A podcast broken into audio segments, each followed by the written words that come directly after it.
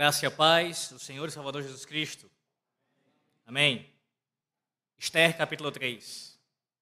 Depois destas coisas, o rei Assuero engrandeceu a Amã, filho de Amedata, Agagita, o, e o exaltou. Ele pôs o trono acima de todos os príncipes que estavam com ele. Todos os servos do rei que estavam à porta do rei se inclinavam e se prostravam perante Amã, porque assim tinha ordenado o rei a respeito dele. Mordecai, porém, não se inclinava, nem se prostrava. Então, os servos do rei que estavam à porta do rei disseram a Mordecai: Por que transgrides as ordens do rei? Sucedeu, pois, que dizendo-lhe eles isto, dia após dia, e não lhes dando ele ouvidos, o fizeram saber a Amã, para ver se as palavras de Mordecai se manteriam de pé, porque ele lhes tinha declarado que era judeu. Vendo, pois, Amã que Mordecai não se inclinava, nem se prostrava diante dele, encheu-se de furor. Porém, teve como pouco nos seus propósitos o atentar apenas contra Mordecai, porque lhe haviam declarado de que povo era Mordecai. Por isso, procurou Amã destruir todos os judeus, povo de Mordecai, que havia em todo o reino de Assuero. No primeiro mês, que é o mês de Nizam, no ano do décimo do rei Assuero, se lançou o puro, isto é, sortes, perante Amã, dia a dia, mês a mês, até o duodécimo, que é o mês de Adar. Então, disse Amã ao rei Assuero: Existe espalhado, disperso entre os povos em todas as províncias do teu reino, um povo cujas leis são diferentes das leis de todos os povos e que não cumpre as do rei. Pelo que não convém ao rei tolerá-lo. Se bem parecer ao rei, decrete-se que sejam mortos. E nas próprias mãos dos que executarem a obra, eu pesarei dez mil talentos de prata para que entrem nos tesouros do rei. Então, o rei tirou da mão o seu anel, deu a Amã, filho de Amedata, a Gagita, adversário dos judeus, e lhe disse: essa prata seja tua, como também esse povo, para fazeres dele o que melhor for de teu agrado. Chamaram, pois, os secretários do rei no dia 13 do primeiro mês, e segundo ordenou Amã, tudo se escreveu aos sátrapas do rei, aos governadores de todas as províncias e aos príncipes de cada povo a cada província no seu próprio modo de escrever e a cada povo na sua própria língua. Em nome do rei Assuero se escreveu, e com o anel do rei se selou. Enviaram-se as cartas por intermédio dos correios a todas as províncias do rei, para que se destruíssem, matassem e aniquilassem de vez a todos os judeus, moços e velhos, crianças e mulheres, em um só dia no dia 13 do duodécimo mês, que é o mês de Adá, e que eles saqueassem os bens. Tais cartas encerravam o traslado do decreto para que se proclamasse a lei em cada província. Esse traslado foi enviado a todos os povos para que se preparassem para aquele dia. Os correios, pois, impelidos pela ordem do rei, partiram incontinente e a lei se proclamou na cidade de Suzã. O rei e Amã se assentaram a beber. Mas a cidade de Suzã estava perplexa. Amém. Ó oh Deus, eis a tua palavra diante de nós mais uma vez. Senhor, como já foi pedido aqui, que o Senhor ponha a sua palavra na minha boca e que seja o Senhor a falar com o teu povo que o teu povo receba como palavra vinda do Senhor. Que o teu nome seja glorificado nessa manhã. Oramos em nome de Jesus. Amém.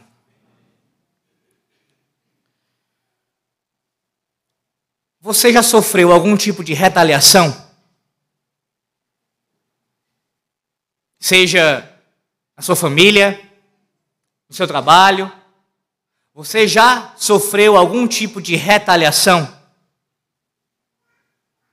Os mafiosos, eles costumam retaliar os seus inimigos. Se você já assistiu algum filme que fala, que trata de máfia, você tem uma boa ideia do que é isso. Aqueles que se fazem inimigos dos mafiosos.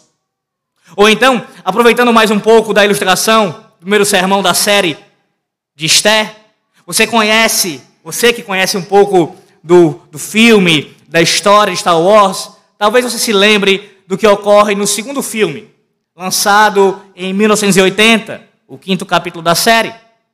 Depois de sofrer um ataque, o império do mal, ele contra-ataca. Ele age em retaliação. E é justamente esse o nome do filme. O império contra-ataca. Meus irmãos, o texto dessa manhã de Esté, capítulo 3, ele tem justamente essa, esse assunto como seu tema central. Nós estamos diante de um contra-ataque, de uma retaliação, uma ação, ou nesse caso, uma reação que se deu por conta de uma atitude de um homem. De um homem, mais precisamente de um homem que faz parte do povo de Deus. E por conta dessa sua atitude, dessa sua ação em agir em desobediência ao império ou de se insurgir contra o império vigente, ele sofreu uma retaliação, um contra-ataque. E sim, é sobre isso que nós aprenderemos amanhã. Que qualquer um que se insurgir contra os reinos deste mundo, principalmente se for um membro do povo de Deus, enfrentará o seu mais terrível contra-ataque. Qualquer um que se insurgir, que se levantar contra os reinos deste mundo, contra o império do mal, qualquer um que se levantar contra, principalmente se for alguém do povo de Deus, enfrentará o seu mais terrível contra-ataque. Veremos em três pontos. Veja, versículo 1 ao versículo 6, nós veremos que o império ele contra-ataca cheio de ódio. O império contra-ataca cheio de ódio. Versículo 1 ao versículo 6. Do versículo 7 ao versículo 11, nós veremos que o império ele contra-ataca apoiado em seus sortilégios e com seus planos políticos, suas estratagemas políticas. Do versículo 7 ao versículo 11. E do versículo 12 até o versículo número 15, nós veremos que o império contra-ataca através das suas leis perseguidoras. Sim, o império do mal, os reinos deste mundo, eles sempre vão contra-atacar aqueles que se insurgirem contra eles. Vejamos, em primeiro lugar, o império contra-ataca cheio de ódio. Versículo 1. Depois dessas coisas, o rei Assuero engrandeceu a Amã, filho de Amedata, a Gagita, e o exaltou, e lhe pôs o trono acima de todos os príncipes que estavam com ele. Veja, o capítulo 3, logo no seu início aqui, ele anuncia mais um personagem, um quinto elemento nessa história. Há outros nomes que já foram citados, mas quando eu falo aqui de um quinto elemento, eu estou falando de um, de um personagem tão importante quanto os que foram já citados aqui, os quatro anteriores. Você lembra? No capítulo 1 nós tivemos a apresentação de Assuero e Vasti. No capítulo 2, nós fomos apresentados a Mordecai e Esté. E agora, no capítulo 3, nós temos a apresentação de um novo personagem. E esse se chama Amã, o Magnífico. E o texto começa falando de mais de um período de tempo aqui que havia passado. Assim como o início do capítulo 2, veja, o capítulo 2. O início do capítulo 2 diz assim: Passadas estas coisas, o início do 3. Depois destas coisas, uma expressão semelhante, mostrando aqui o autor que há um tempo decorrido dos últimos acontecimentos, para o que vai ser agora descrito. Esse tempo, meus irmãos, gira em torno de quatro ou cinco anos. Desde quando nós paramos, no final do capítulo 2, quando o rei Assuero foi salvo através da denúncia que Mordecai apresentou por Esté, e ah, dizendo ali que aqueles homens, os eunucos, dois eunucos, estavam tramando contra a sua vida. Esté leva a denúncia para o rei, ela é apurada, e depois disso, os homens são condenados à morte. Passado esse período, inicia o capítulo 3, volta de uns cinco anos, nós temos a história que aqui nos é narrada. Que história? A ascensão de Amã. Esse é o início do capítulo 3. A ascensão de Amã. Ele foi exaltado pelo próprio rei. O texto nos diz o motivo, a razão que levou Assuero a fazer isso com Amã. O que foi que realmente provocou essa atitude no rei? O que o fez exaltar a Amã? E não é uma simples exaltação, perceba, é uma exaltação das maiores. Amã foi colocado num posto que, ah, humanamente falando, ele estava apenas abaixo de Assuero. Em todo aquele vasto império, Amã só ficava abaixo do próprio rei, do próprio imperador. Aqui Amã exerce uma espécie de função de primeiro-ministro da Pérsia. É isso que o texto está dizendo. Que Amã foi colocado nessa posição de honra. Não sabemos o motivo, mas isso aconteceu. Mas perceba que o autor, no versículo 2, ele destaca duas coisas importantes acerca dessa, dessa ascensão, ou que envolvem essa ascensão de Amã. A primeira é que há uma ordem do rei para todos se prostrarem diante de Amã. O rei não apenas o coloca nessa posição exaltada, super exaltada, mas ordena que todos se prostrassem diante de Amã. E em segundo lugar, nós vemos que depois dessa ordem ser dada, há uma recusa. Uma recusa em obedecer. E aquele que se recusa a obedecer esta ordem é justamente Mordecai. Mordecai não se submete ao que o rei tinha ordenado. E aí surge uma outra pergunta: o que foi que levou Mordecai a desobedecer a ordem do rei? Veja, estamos falando do homem que está a vida inteira na Pérsia. O indivíduo que certamente já fez concessões para continuar vivendo e tendo espaço no império. Por que que agora, nesse momento, Mordecai, ele não mais está negociando, não está mais sendo ali ah, submisso ao império de forma irrestrita, mas está desobedecendo deliberadamente. O que faz com que Mordecai desobedeça?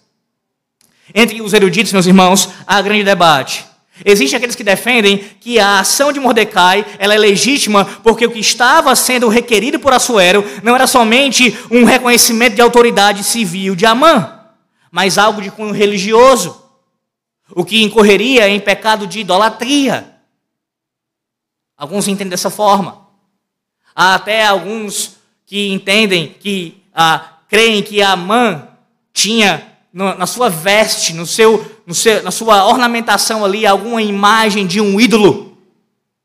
E quando ele passasse, não apenas a sua, sua autoridade civil seria reconhecida, mas também até aquela imagem do ídolo que estava nele. Outros não chegam a ir a tanto, mas apenas dizem que pelo fato de ter sido colocado nessa posição de autoridade, e uma vez que os reis da antiguidade, eles eram tidos ah, pelos pagãos como uma espécie de Deus ali é, presente entre os homens, a posição que Assuero coloca a Amã seria semelhante a essa, de uma divindade ali também presente entre os homens, entre os persas e os demais povos. E por isso, se prostrar diante de Amã, nesse caso aqui, alguns vão nessa linha, dizem que seria idolatria. Há outros que já enxergam aqui uma, uma manifestação orgulhosa parte, da parte de Mordecai. É como se Mordecai tivesse cheio de ciúmes, tomado de ciúmes. E por que isso? Você lembra que o último sermão, nós tratamos especialmente do último sermão que eu me refiro, o sermão da noite, do, do domingo passado. a parte final do capítulo 2, do versículo 21 ao 23. Essa parte que eu acabei de citar, onde Mordecai, ele denuncia aquela tentativa de assassinato contra Assuero. E diz o texto no versículo 23, capítulo 2, veja aí, investigou-se o caso e era fato, e ambos foram pendurados numa forca, isso foi escrito no livro das crônicas perante o rei. Foi registrado. A atitude de Mordecai, ela estava ali ah, na história, nos anais da história dos persas. Mas não houve recompensa.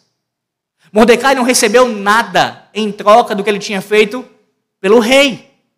E como eu já falei isso no sermão passado, essa é uma prática, era uma prática comum entre os persas. Recompensarem, serem gratos, pelo menos nesse sentido, a aqueles que lhe faziam algum bem. Contudo, não é o que acontece. Mordecai ele poupa, ele ajuda, contribui para que a vida do rei seja poupada, seja ah, livre ali de um assassinato, e não recebe nada em troca. Então, alguns entendem que o autor de Esté aqui, quando termina o capítulo 2, mostrando esse ocorrido, e inicia o 3, falando da ascensão de Amã, nesse momento, Amã está, Mordecai está desobedecendo a ordem, por ciúmes de Amã. A ideia seria: quem deveria estar nesse posto era eu. Eu deveria ter sido exaltado a esta posição e não Amã. Quem é Amã? Contudo, o texto, meus irmãos, ele nos indica qual era a razão para essa desobediência. Veja, o texto diz que Amã era um agagita um descendente de Agag, que por sua vez era da linhagem dos Amalequitas. E aí você pergunta, quem eram os Amalequitas? Vá lá para Êxodo capítulo 17. Êxodo capítulo 17, vejamos isso. Êxodo capítulo 17. A partir do versículo 8. Então veio Amaleque e pelejou contra Israel em Refidim. Com isso ordenou Moisés a Josué: Escolhe-nos homens e sai e peleja contra Maleque. Amanhã estarei eu no cimo do outeiro, e o bordão de Deus estará na minha mão. Fez Josué como Moisés lhe dissera e pelejou contra Maleque. Moisés, porém, Arão e Ur subiram ao cimo do outeiro. Quando Moisés levantava a mão, Israel prevalecia. Quando, porém, ele abaixava a mão, prevalecia Amaleque. Ora, as mãos de Moisés eram pesadas. Por isso tomaram uma pedra e a puseram por baixo dele.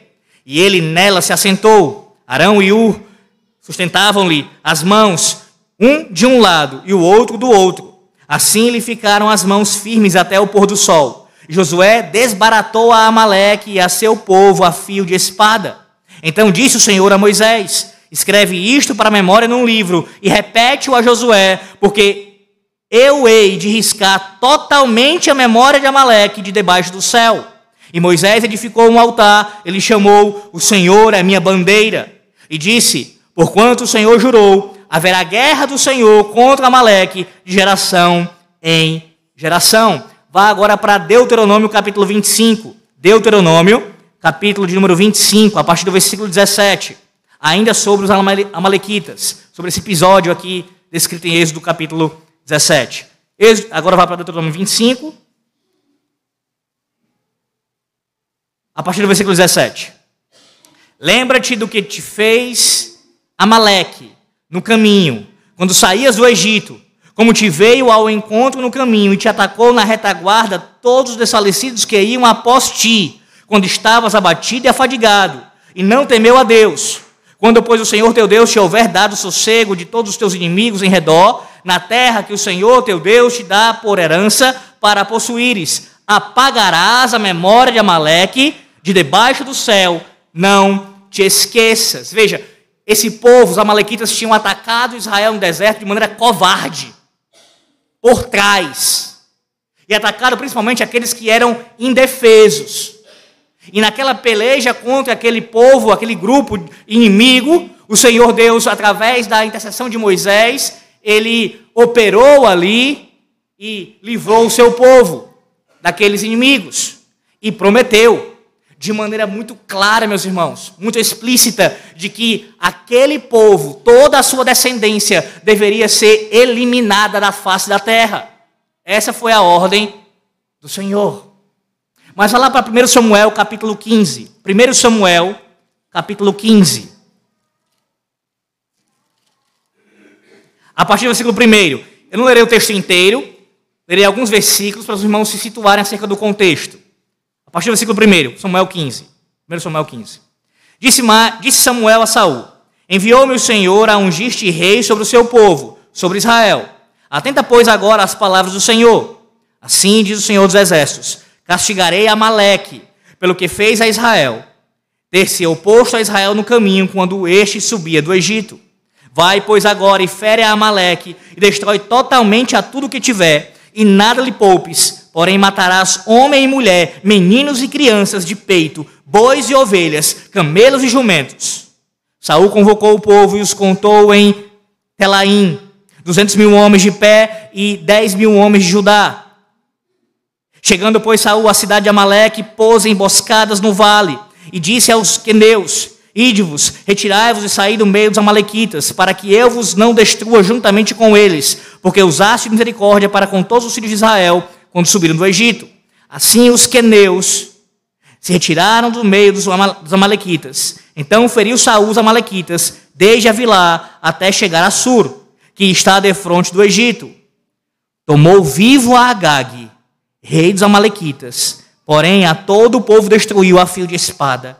E Saul e o povo pouparam Agag, e o melhor das ovelhas e dos bois, e os animais gordos, e os cordeiros, e o melhor que havia, e não os quiseram destruir totalmente. Porém, toda coisa vil e desprezível destruíram. Vou pular aqui. Vá lá para o final do capítulo, versículo 32. Veja, Saúl desobedeceu a ordem do Senhor. Veja o versículo 32 agora em diante. Disse Samuel: Traze-me aqui Agag, rei dos Amalequitas. Agag veio a ele confiante e disse: Certamente assim foi a amargura da morte. Disse, porém, Samuel: Assim como a tua espada desfilhou mulheres, assim desfilhada ficará a tua mãe entre as mulheres. E Samuel despedaçou a Agag perante o Senhor em Gilgal. Então Samuel se foi a Ramá, e Saul subiu à sua casa, a Gibeá de Saul. Nunca mais viu Samuel a Saul até o dia da sua morte, porém tinha pena de Saul. O Senhor se arrependeu de haver constituído Saul rei sobre Israel. Você percebe o que, tava, que foi aconteceu aqui? O Senhor deu uma ordem clara quanto a destruir toda a descendência dos amalequitas. Não poderia ficar ninguém de pé e Saul desobedece claramente a ordem do Senhor Deus. Ele não apenas conserva animais, bens ali, mas o próprio rei Agag é mantido vivo por Saul desobedecendo a ordem do Senhor. Veja 1 Samuel capítulo 9 agora. Só o início dele, só o início dele para você confirmar com seus próprios olhos algo que eu já citei no último sermão. Veja, versículo 1. Havia um homem de Benjamim, cujo nome era Quis, filho de Abiel, filho de Zeró, filho de Becorate, filho de Afaías, benjamita, homem de bens. Tinha ele um filho cujo nome era Saul. Saul era filho de Quis. Lá para o capítulo 2 de Esther, versículo 5. Ora, na cidadela de Suzã havia certo homem judeu, benjamita, chamado Mordecai, filho de Jair, filho de Simei, filho de Quis. Mordecai é descendente, é da tribo de Benjamim, é um benjamita, é descendente de Quis, tem parentesco com Saul. E Amã é uma agagita, um descendente de Amaleque. Percebe? Estamos diante desse conflito aqui. Além de mencionar isso, o autor, no versículo 4, cita a resposta que Mordecai deu àqueles que o interpelaram. Veja aí, a respeito de sua recusa em se prostrar. Qual foi a resposta que, que Mordecai apresentou como justificativa para ele não se prostrar diante de Amã. Alguns vão entender, ah, essa resposta implicaria ele uma, uma, uma questão que ele, ele é judeu, então logo por causa disso que ele não vai prestar uma adoração, uma falsa adoração, no caso uma idolatria aqui. Não, irmãos, mas pelo contexto não é não é uma questão idolátrica aqui. A apresentação do argumento dele aqui em falar que ele era judeu e o autor começar o capítulo 3 falando a descendência, no caso a ascendência aqui de Amã, e já ter citado no capítulo 2 a de Mordecai, é para chegar a esse clímax aqui. Eu sou judeu. A nossa, a nossa, nosso povo, nossos povos, eles não, eles têm um conflito histórico já. Então se curvar diante de Amã, para Mordecai era se curvar diante de um descendente de um inimigo histórico do seu povo e odiado por sua família. Agora, antes de perguntar se seria legítimo o que Mordecai está fazendo aqui, eu quero que você foque no porquê isso está acontecendo. Por que é que esse conflito está acontecendo? Por que é que Mordecai tem que lidar com esse dilema em seus dias? Que dilema? estar diante de uma autoridade, e agora uma autoridade grande, abaixo do rei, já é, era aquele homem, e tendo que se prostrar diante dele, sendo esta autoridade um, um descendente do inimigo histórico, por que é que Mordecai tem que lidar com esse dilema? Ora, o motivo, meus irmãos, não é outro senão o pecado de seus antepassados. Mais uma vez, o autor de Esther nos lembra que aquilo que, o, que você faz, aquilo que nós cometemos como pecado, traz implicações não apenas para as nossas vidas, mas também para a nossa descendência. Nós vimos isso com relação ao capítulo 2, como o povo da aliança tem sofrido nesse contexto aqui por conta dos seus antepassados. Por que, que eles foram para o cativeiro? Por causa do pecado. Por que, que esse povo aqui, essa grande multidão, ainda se encontra na Pérsia e não voltou para Jerusalém com a primeira leva? Por quê? Por causa de pecado. Estavam acomodados ali na Pérsia. Permaneceram numa terra que não era a deles, que Deus não tinha designado para eles ficarem. Na antiga aliança, a ordem do Senhor era clara: vocês têm que congregar, viver na terra que eu entreguei aos vossos pais. Semelhantemente, Mordecai tem que lidar também com a situação de consequência do pecado. Que pecado? Se Saul tivesse matado Agag e não tivesse ficado ninguém dos amalequitas, será que Mordecai teria que lidar com esse dilema? É claro que não. É claro que não. Percebe como obedecer é melhor do que sacrificar? Porque é assim que o Senhor Deus ordena. É assim que o Senhor Deus ordena. Você já parou para pensar nisso? Os pecados que você comete podem trazer resultados terríveis, não apenas para você particularmente, mas para a sua descendência. Será que não é justamente por essa razão que você tem experimentado essa situação que você passa na sua vida agora? E aí você se pergunta: o que fazer então? Calma, calma.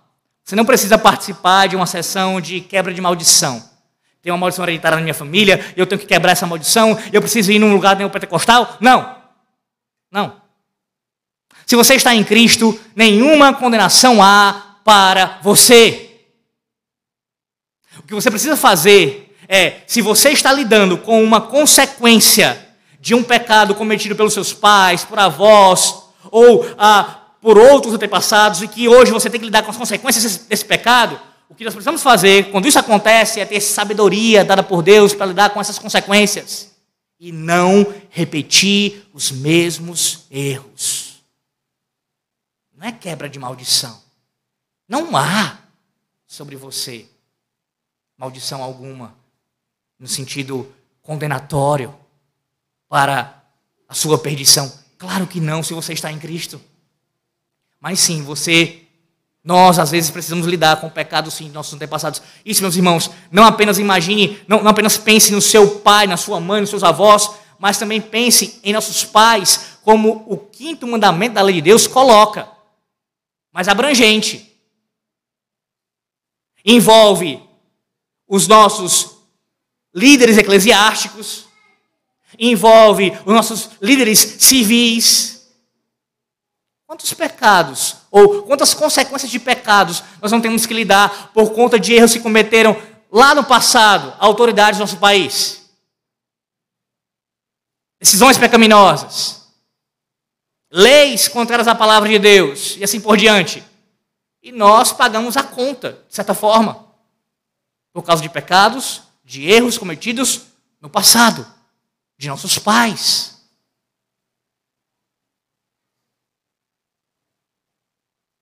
Cuidado.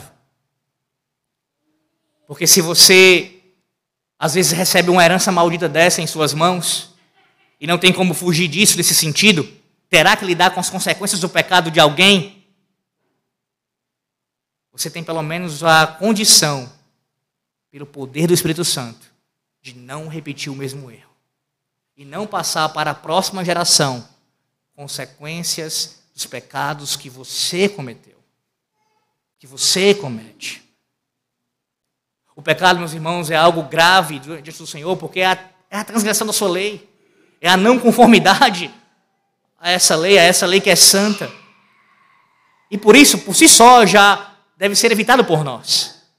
Mas lembra você de novo nessa manhã, como falei no último sermão, uma razão ainda mais também para te motivar a perseverar em santidade contra o pecado é pensar nas consequências que ele traz, não somente para você, mas para os seus. Mas e aí? Mordecai deveria ou não ter se posicionado daquela forma? A resposta, meus irmãos, é que Mordecai deveria ter se oposto ao império há muito tempo. Há muito tempo. Quantas coisas Mordecai não precisou abrir mão para chegar na posição que ele ocupava?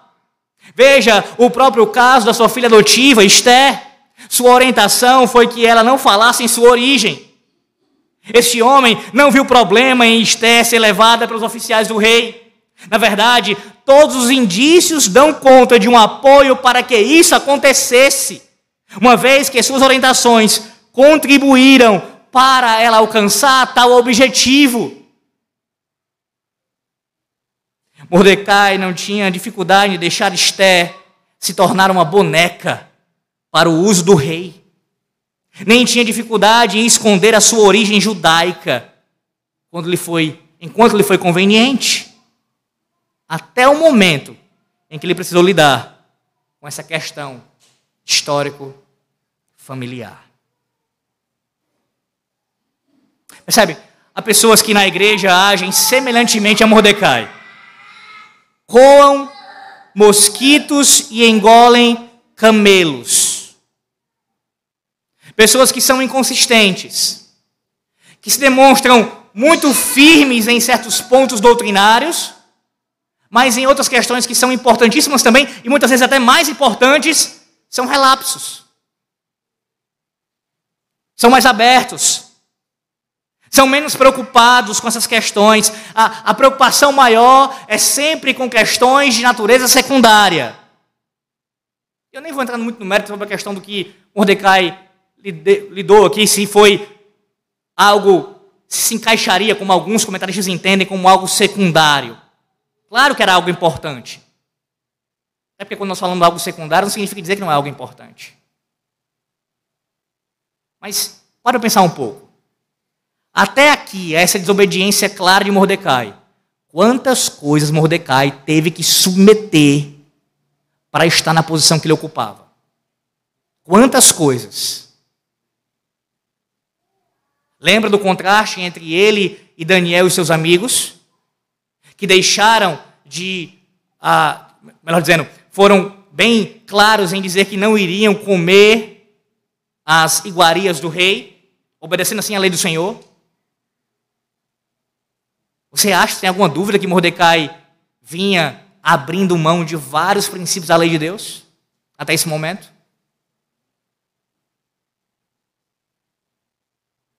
Você é assim? Você sempre é mais fácil de, ah, ou melhor dizendo, você tem ah, uma inclinação maior para lutar certas batalhas e outras você deixa de mão, sendo que são até mais importantes do que as que você escolhe. Esse é um princípio importante que nós precisamos aprender, meus irmãos, e eu falo isso principalmente ah, por experiência própria. Precisamos saber escolher nossas batalhas. Precisamos escolher nossas batalhas, saber escolher nossas batalhas, nossas batalhas na vida cristã. Isso não significa dizer que questões secundárias não são importantes e que não precisam também ser batalhadas, lutar por elas. Mas muitas vezes, perceba se isso já aconteceu com você. Pare para pensar um pouco. Se você já não foi muito mais firme, muito mais ah, intransigente com relação a questões que são importantes, mas que são menos importantes em comparação a outras que são mais importantes. E você vai abrindo concessão, concessão, concessão, até ter algum caso, alguma disputa, alguma doutrina, alguma questão, que aí sim essa vai mexer com você, mais particularmente, aí você se envolve e aí você não se submete. Mas quantas outras você deixou passar que eram até mais importantes do que essa? Cuidado para não fazer do seu estandarte coisas que não são o Senhor é a minha bandeira. Contudo, meus irmãos, ainda assim, posicionar-se aqui, no caso de Mordecai, é algo sim positivo, pois serve como uma demonstração ao império de que sua consciência não estava totalmente cativa aos seus ditames. Antes, tarde do que nunca. Mordecai se posiciona finalmente. Seja qual foi a razão exata que o levou a fazer isso, mas ele se posicionou. Porque aí entra o outro extremo da coisa, o relativismo. Sempre negocia e nunca, nunca se dispõe. Não, isso não é tão importante, isso é uma coisa que dá para deixar passar, isso aqui também dá. E nunca, nunca se posiciona. Sempre posterga. Para nós que vivemos nessa terra e temos que lidar com os reinos deste mundo, como vimos no capítulo 2, em algum momento o conflito vai acontecer. Na verdade, acontece muitas vezes. E às vezes esse conflito é, é bastante complicado de lidar. E quando aconteceu o conflito? Quando, quando a, a cultura do mundo ela se opôs de maneira direta ao que você crê, como você vai agir? Como você vai reagir a essa, essa ação?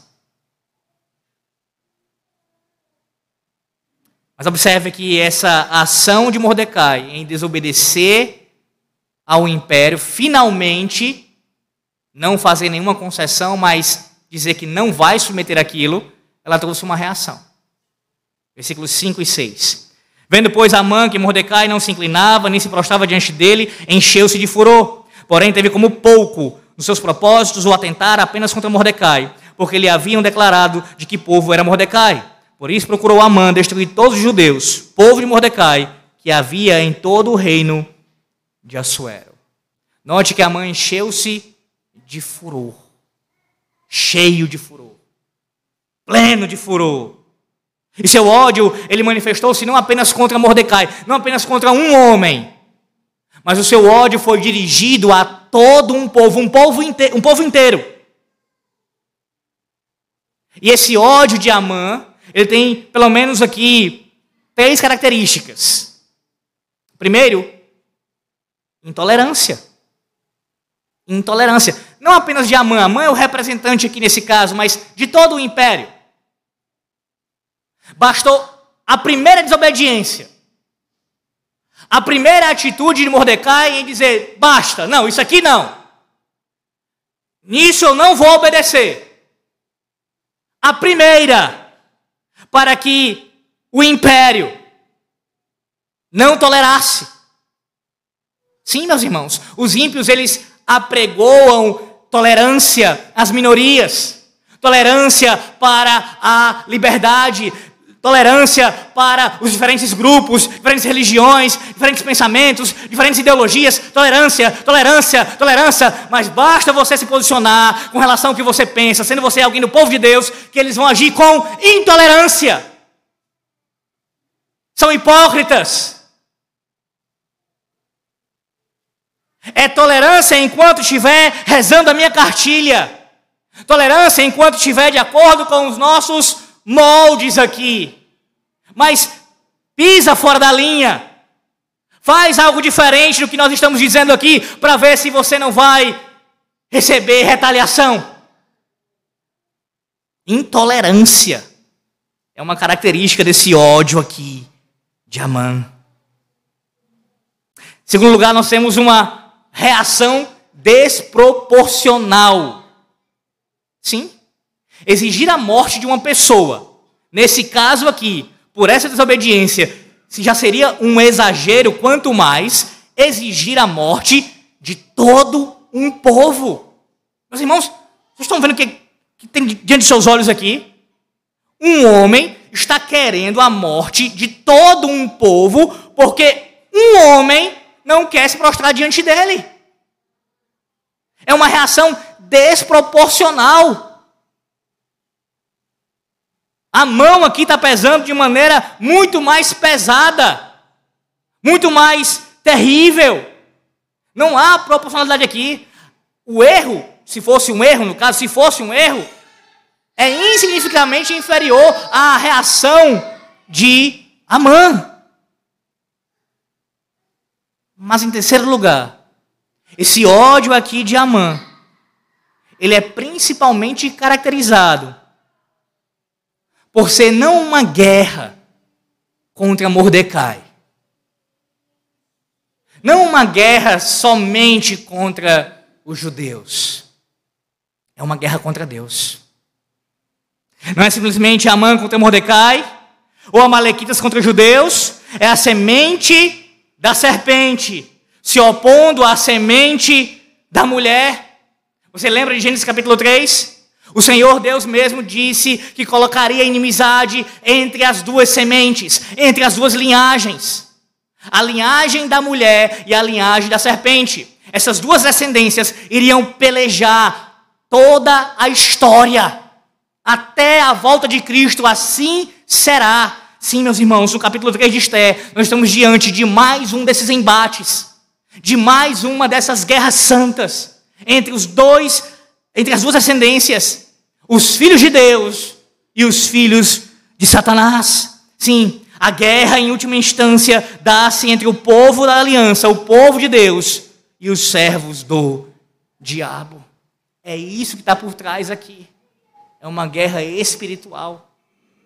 Ou você acha que esse ódio, esse furor de Amã manifestado contra Mordecai era meramente contra o indivíduo? É um ódio que flui, que flui do seu mais fundo do, seu ser, do seu, do seu íntimo, contra Deus e o seu povo. Eis a razão de tanto furor. Os ímpios, os reinos desta terra, odeiam a igreja, porque odeiam a Deus. É por essa razão que se insurgir contra o império das trevas é inevitavelmente esperar um contra-ataque cheio de cólera. É isso que você tem experimentado, crente? É esse tipo de contra-ataque que você tem experimentado na sua vida, como um cristão? O mundo vos odeia? Se a sua resposta for diferente, é porque algo não está certo na sua vida.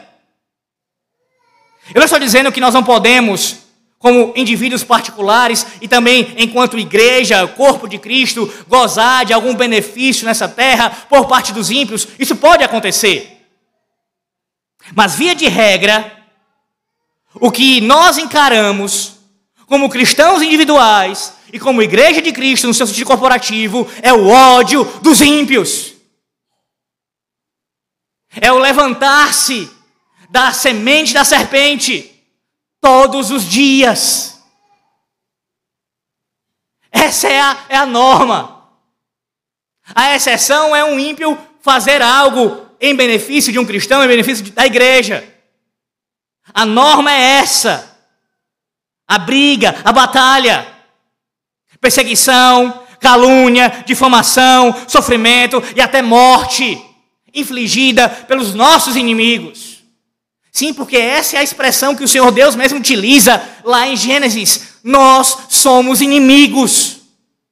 Inimigos. A igreja não é amiga do mundo.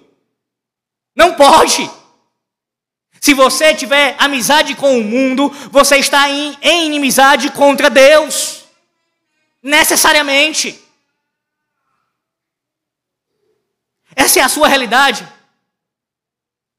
Você está em inimizade com o mundo. E não, não adianta apenas você falar isso, você declarar isso. Como é a sua conduta? O que, que permeia a sua mente?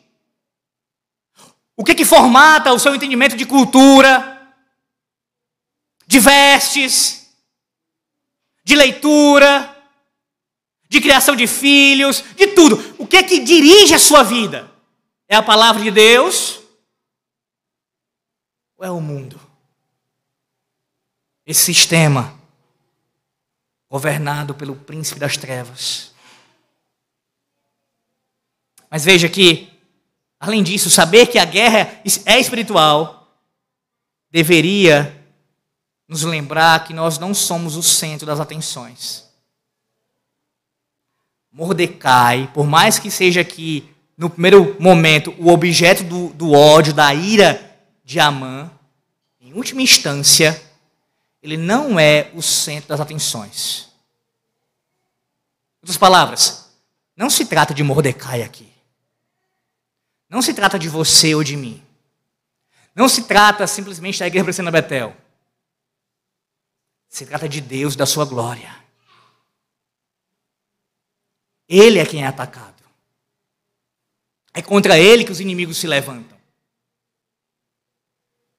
É contra ele que Satanás e os seus demônios e os seus filhos estão pelejando.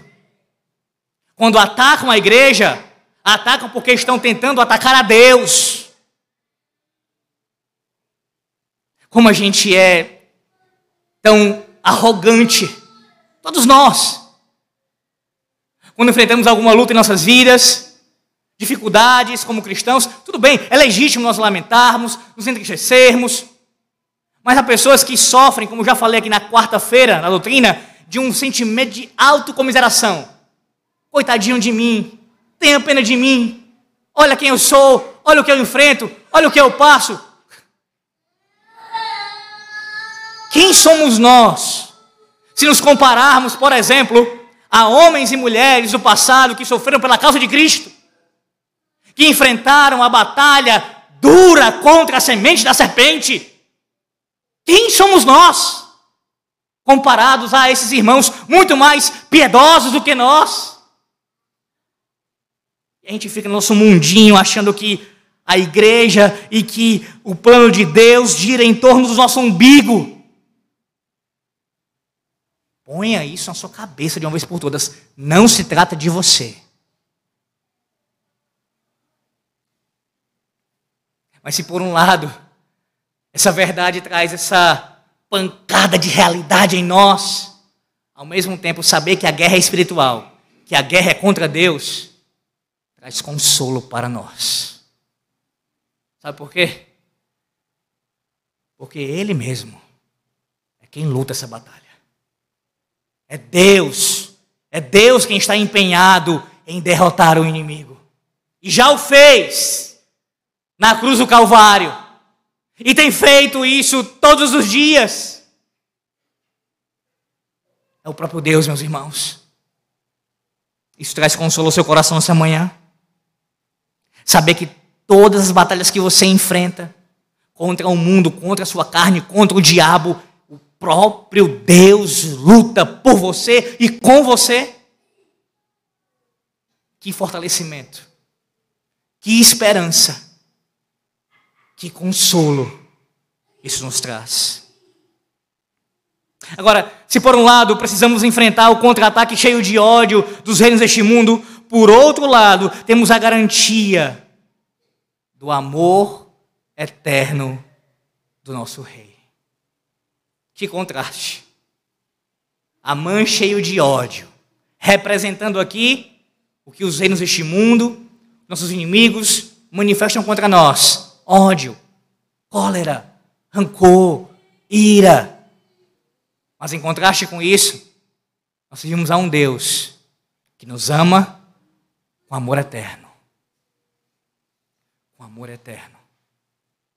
Seja consolado nessa manhã por esse amor. Todos aqueles que estão em Cristo experimentam esse amor.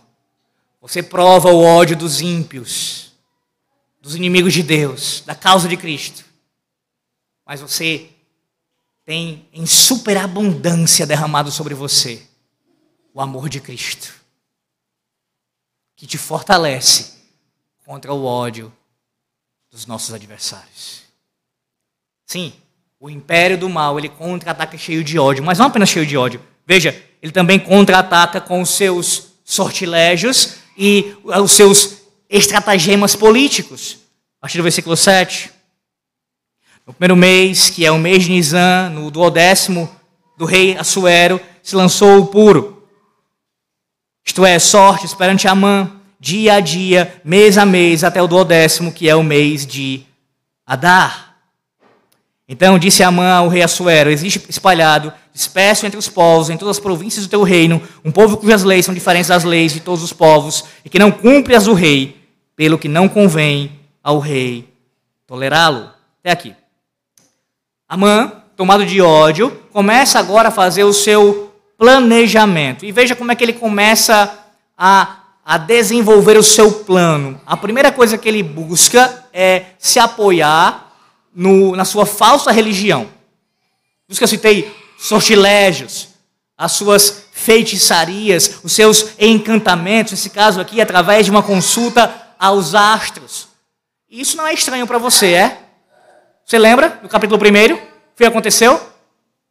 É mencionado que os conselheiros do rei eram aqueles que consultavam, que eram entendedores do que? Dos astros. A mãe está seguindo aqui o padrão. Para poder executar o seu plano de maneira ah, bem adequada ao seu propósito, ele vai se valer da sua falsa religião. Esse é o fundamento das suas decisões, o seu paganismo. E claro que não seria diferente quando se trata de atacar o povo de Deus. Como é que eles vêm? Nossos inimigos, cheio do seu ódio e também das suas feitiçarias, da sua falsa religião. Mas não apenas isso. Amã também utiliza aqui a política. Versículo de número 8, nós vimos aí, ele começa a falar com a Suera. Ele sabia que para poder executar um plano como esse, de uma matança em massa, um verdadeiro genocídio, e eis aqui o uso da palavra adequada para genocídio, isso seria um genocídio? Isso daqui seria um genocídio. Ele precisa do rei. Ele não poderia executar a ordem sem o apoio do rei, então ele vai buscar o apoio político. E olha a acusação que ele faz. Veja que ela tem pelo menos duas características aqui. A primeira é que é uma acusação mentirosa, pelo menos ah, tem aqui mentira na sua acusação. Veja, então disse Amã ao rei Assuero: Existe espalhado, disperso entre os povos, em todas as províncias do teu reino, um povo cujas leis são diferentes das leis de todos os povos e que não cumpre as do rei, pelo que não convém ao rei tolerar o povo, os judeus ali, o povo de Deus, eles não estavam nessa rebelião aberta ao Império Persa. Pelo contrário. O que foi que nós vimos, o que nós vimos até agora? Um povo que está até, em certa medida, sendo assimilado pelo Império. Aquele povo que estava ali, ele estava muito confortável com o Império. Não havia uma desobediência flagrante do povo da aliança. Inclusive, o próprio Jeremias profetizou e orientou acerca disso antes da, de serem levados cativos para a Babilônia. Jeremias 29, versículo 7. A orientação de Jeremias foi a seguinte: Procurai a paz da cidade para onde vos desterrei, e orai por ela ao Senhor, porque na sua paz vós tereis paz. Essa orientação aqui, ela, claro que ela é legítima. O povo deveria buscar a paz morando ali. E, de certa forma, estava fazendo isso. E alguns, não poucos, Mordecai e Esté são exemplos disso, até mais do que isso, né? Sendo assimilados, negociando, submetendo. Então a acusação de Amã aqui em afirmar que todo o povo está em desobediência às leis do rei, ela não procede. E outra, quem foi que se insurgiu? Foi todo o povo? Foi a maioria do povo? Foi um homem. Então há mentira aqui nessa acusação. Segundo, é uma acusação vaga. Veja, ele diz: um povo. Que povo é esse? Ele não diz. Seu objetivo é claramente omitir a identidade desse povo. Um povo. Um povo. O mais impressionante, meus irmãos, é que a Suera não vai investigar. Diferentemente do que vimos no capítulo 2, no final do capítulo 2, ele mandou investigar acerca daqueles que estavam tramando contra a sua vida. Vocês viram isso, lembram? Ele manda investigar. Porque se tratava da sua vida. E aí tem que investigar mesmo, né? Podem matar o rei. Agora, há uma acusação contra um povo inteiro. E essa acusação, sem nem mencionar que povo é esse, ele não vai atrás de investigar. Peraí, será que procede? Vamos, vamos ver isso direitinho. O que você está me pedindo é o extermínio de inúmeras pessoas. Precisa investigar. Não, ele não investiga. Ele simplesmente é convencido com esses poucos e vagos argumentos de Amã. Será que isso é surpreendente para você, que já ouviu sermões sobre, citando aqui Assuero, quem era Assuero? Ora, meus irmãos, esse é o rei Xerxes I, o homem que despoja sua rainha por não obedecer uma ordem esdrúxula. Esse é o homem que ouve conselho dos jovens, que de sábios não tem nada. Esse é o homem que envia oficiais para buscarem inúmeras mulheres, para fazer delas suas concubinas e dentre elas escolher uma rainha. Esse é o homem que assina decretos irrevogáveis sem pensar duas vezes. O que é que você espera de Assuero? Ouvir a fala de Amã e tentar ainda ali esboçar alguma sabedoria? É claro que não. O padrão de Assuero é esse: é agir dessa forma, sem sabedoria. Mas ainda assim, perceba o quão terrível que está acontecendo aqui em comparação ao que aconteceu antes. Porque antes, Assuero, para tomar a decisão de banir, do, do que fazer com Vasti, ele ouve sete homens, sete conselheiros. Tudo bem, jovens, mas houve uma pluralidade. Agora, ele toma uma decisão baseada no conselho de um só homem, sem nem investigar. Você percebe a piora gradativa aqui? Um só homem o aconselha, de maneira vaga, e ele assimila a informação, ele pega e vai agir. Nesse caso, ele passa a autoridade real para Amã. Amã ofereceu uma recompensa. Os comentaristas entendem aqui que a recompensa girava em torno de dois terços da arrecadação anual do império. Ele visava aqui especialmente os espólios dos judeus para dar como recompensa. E aí Assuero vai e dá o seu anel de sinete, dá a sua autoridade para selar o documento. E dizer: Amã, você tem autoridade para fazer com este povo o que você quiser. Você consegue enxergar o que está acontecendo aqui? É um jogo de xadrez. Satanás está movendo a sua peça. Usando Amã aqui.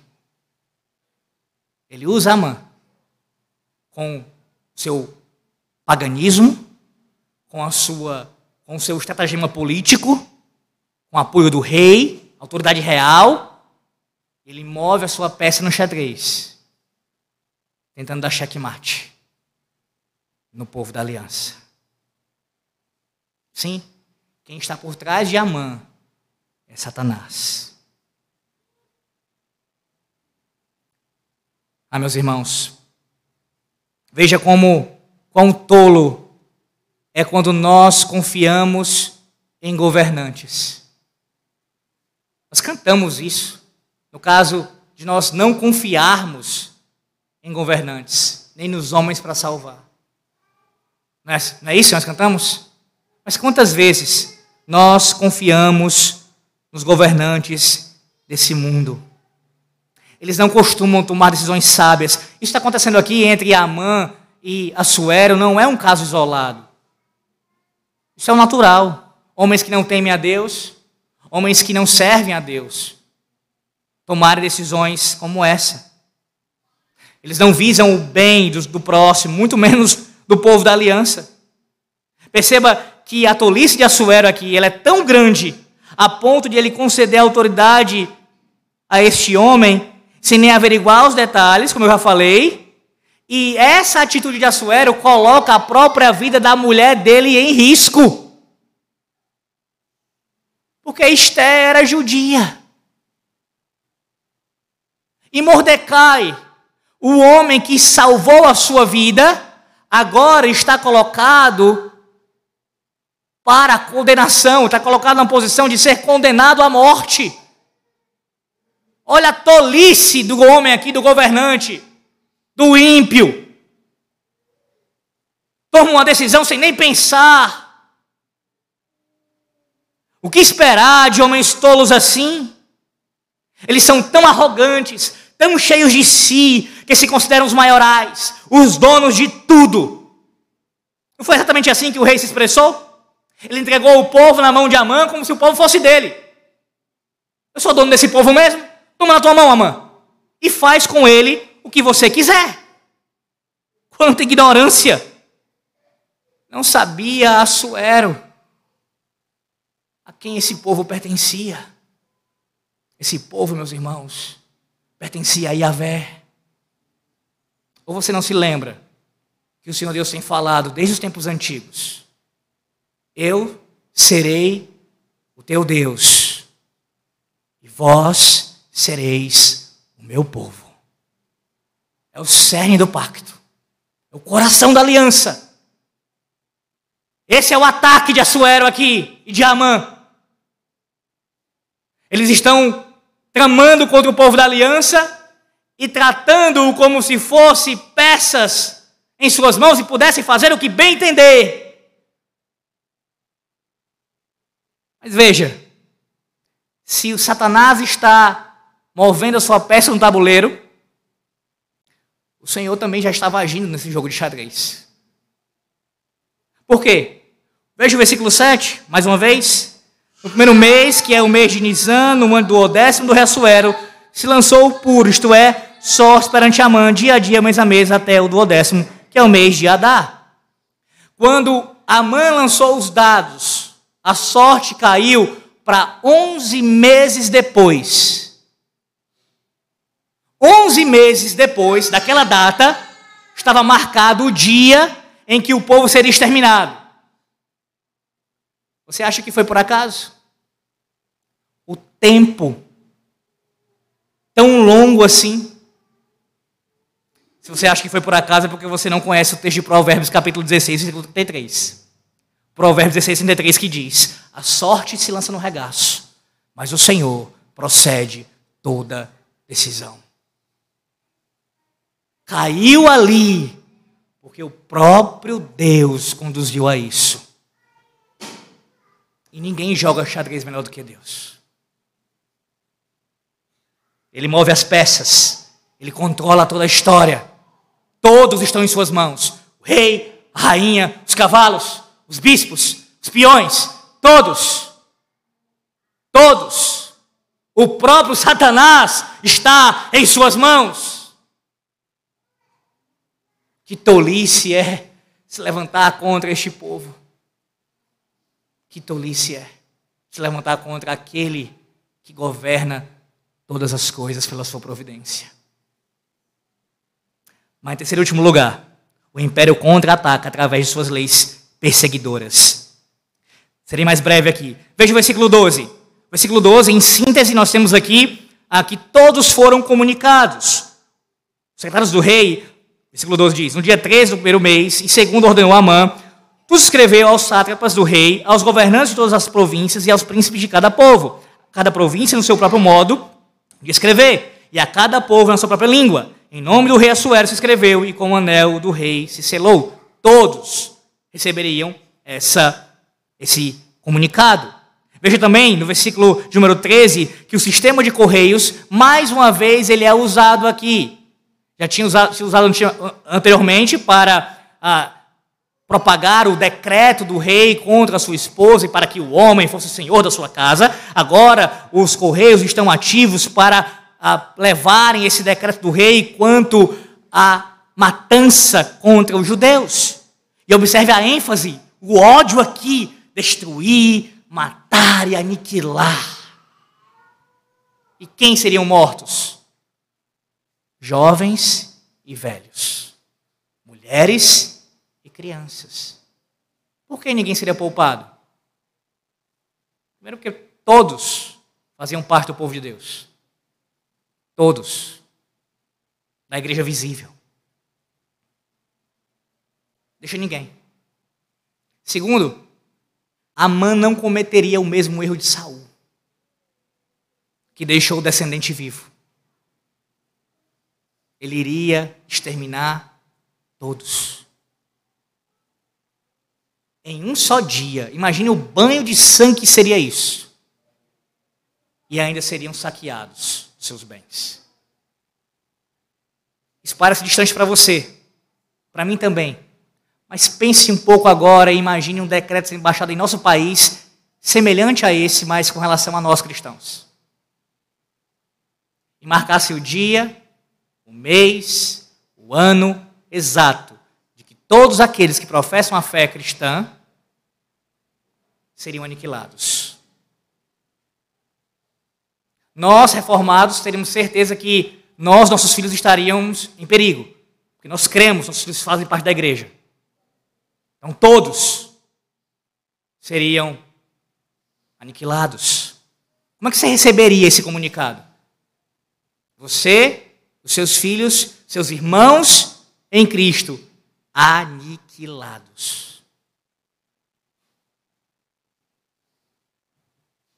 Texto continua no versículo de número 14. Eles teriam um longo tempo, diz o versículo 14, de praticamente um ano para se prepararem, como eu já falei, mas vamos analisar o versículo 15, veja. Os correios, pois, impelidos pela ordem do rei, partiram incontinente. E a lei se proclamou na cidadela de Suzã. O rei e Amã se assentaram a beber, mas a cidade de Suzã estava perplexa. O mais importante aqui desse final do versículo 15 é o que o autor destaca para nós.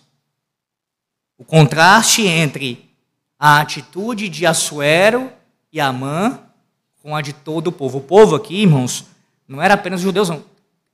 Os outros que viviam também lá, na cidade de Suzã, estavam perplexos com aquele decreto. Mas enquanto o povo está atônito, qual é a atitude de do rei de Amã? Eles estão bebendo. Essa é a atitude daqueles que governam os reinos deste mundo. Indiferença. Onde é que está a generosidade de Assuero agora? Que se preocupa com o povo, que está preocupado com a população, como um governante que tem que cuidar daqueles que estão debaixo da sua submissão. Onde está a sua preocupação aqui? Todo mundo perturbado, até mesmo que não é judeu, e ele está bebendo. O nosso catecismo, na pergunta de número. Ah, deixa eu só confirmar, irmãos, para não citar errado. Rapidamente. A pergunta que diz assim: por que são os superiores chamados pai e mãe? Os superiores são chamados de pai e de mãe para ensinar que em todos os deveres para com os inferiores, eles devem, como verdadeiros pais, mostrar amor e ternura para com esses, conforme as suas diversas relações, e para levar inferiores a cumprir seus deveres para com seus superiores, pronta e alegremente, como se fossem seus pais. a pergunta de número 125 do Catecismo fala isso. Esse é o dever dos nossos superiores. Superiores. Ou seja, eles são como pais e mães, nossos pais biológicos, nossos líderes eclesiásticos e também os governantes devem agir como pais que tratam com amor e ternura aqueles que estão debaixo da sua autoridade. Não é o que a mãe e a Suela estão fazendo aqui, estão fazendo aqui. É impressionante como há crentes que ainda brigam por homens assim. São envolvidos em batalhas políticas, mais em batalhas políticas do que pelo reino de Deus. Enquanto você está lá, que nem um louco, brigando na internet ou pessoalmente brigando com todo mundo, perdendo amizade, tendo problemas na família por causa de político, sabe o que o seu político de estimação está fazendo? Quando você está aí perplexo, perturbado, louco da vida, está curtindo a vida, está bebendo, está gastando dinheiro. É isso que eles fazem. Porque nós aqui nos encontramos na situação do povo. Nós não sabemos o que passa nos bastidores. A não sei quando surge, quando se revela alguma coisa, mas a vida é essa, comum. Os governantes estão lá, tramando as coisas entre eles, e nós só ficamos sabendo das decisões e, e por isso fica. E pagamos as consequências. Pessoas brigando por homens assim, homens ímpios. Você levantando a bandeira desses homens, seja direita ou esquerda, que loucura! Eles não estão nem aí para você. Nem aí para você. Observe que as leis que o governo dessa terra baixam contra o povo de Deus são leis perseguidoras. Perseguidoras. Leis que não tratam aqui de justiça, de cuidado. Claro que isso acontece, por, pela graça de Deus, por sua providência acontece leis assim também. Mas quando o império se levanta contra o povo de Deus, é desse tipo de lei que nós estamos falando que ela, que ela vem contra nós. Leis que perseguem o povo, que tentam tirar a liberdade do povo, que tentam massacrar o povo, matar o povo. Observe o contrário do nosso Deus. Como Deus age de forma contrária a esses reinos. O nosso Deus, que tinha toda, todo o direito de nos destruir, nos aniquilar, nos matar, nos condenar eternamente, ele fez justamente o contrário. Enviou o seu filho e nos concedeu vida e o que se espalha por aí afora, a todas as províncias, a todos os povos, não é notícia de morte, é de vida. De vida em abundância em Cristo Jesus. Você foi salvo pela graça de Deus. Ele lhe concedeu vida. E você foi chamado para anunciar isto a todos aí fora. É bem verdade, sim, que para aqueles que rejeitam o evangelho da graça, há cheiro de morte. Não há. Mas para nós que somos salvos, vida, vida em abundância. Nem mafiosos, nem impérios galácticos. Nós cristãos temos que enfrentar os ataques e contra-ataques bem reais do império das trevas. Império este que está tem o diabo por trás, orquestrando tudo. E ele faz isso com o intuito de que nós não podemos ter nenhum descanso. Ele batalha o tempo todo para nós não termos descanso. E por que você está falando isso, Alex? Por que descanso? O versículo 8, que eu deixei propositalmente nesse momento final para lhe mostrar isso. Veja, no versículo 8 do capítulo 3. No final do versículo 8 é dito assim: Pelo que não convém ao rei tolerá-lo. A palavra hebraica aqui é yanar, que significa descanso. O que a mãe está falando aqui para o rei é: nós não podemos dar descanso a esse povo. Não é essa a sua experiência? Com os reinos desta terra, com os inimigos de Deus? Eles não dão um segundo de descanso. Contudo, o nosso Deus já nos deu descanso. hoje mesmo, nesse santo dia, você tem um vislumbre desse santo descanso. O dia do Senhor te lembra toda vez que você já descansa no Redentor. E no futuro, logo, logo, teremos pleno descanso de todas as retaliações, de todos os contra-ataques desse império maldito. Cristo nos assegura isso. Vinde a mim, todos que estáis cansados e sobrecarregados, e eu vos aliviarei. Tomai sobre vós o meu jugo e aprendei de mim, porque sou manso e humilde de coração, e achareis descanso para a vossa alma, porque o meu jugo é suave e o meu fardo é leve. Os impérios, o império do mal pode contra-atacar o tempo inteiro, sem descanso. Mas nós já temos em Cristo Jesus. Descanse nisso, nessa verdade. E saiba que o Senhor Deus já tem desbaratado todos os inimigos. E fará isso até o seu retorno. Amém. Oremos. Senhor nosso Deus, nós te damos graças pela tua palavra. E pedimos, ó Deus, que nos fortaleça essas verdades e nos ajude a lidarmos com os ataques e contra-ataques das trevas. Temos, ó Deus, o poder do Teu Santo Espírito. Temos o nosso Cristo, o nosso Rei à nossa frente, lutando por nós. Temos, ó Deus, descanso garantido na obra do Redentor e em Sua pessoa bendita. Que assim, ó Deus, nós confiemos e marchemos, crendo que o Senhor está conosco. Assim oramos em nome do Senhor Jesus Cristo. Amém.